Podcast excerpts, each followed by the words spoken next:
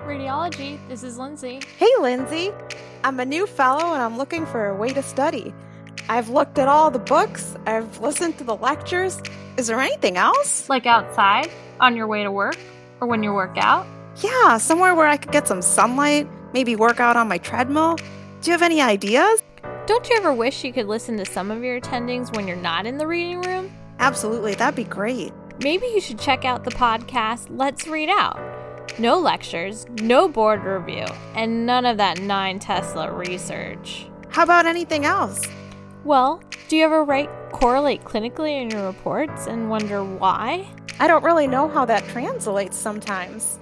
I would love to get their perspective. Well, now you can because Let's Read Out isn't just radiologists or for radiologists. It also includes OB-GYNs, surgeons, and internal medicine physicians. Sign me up.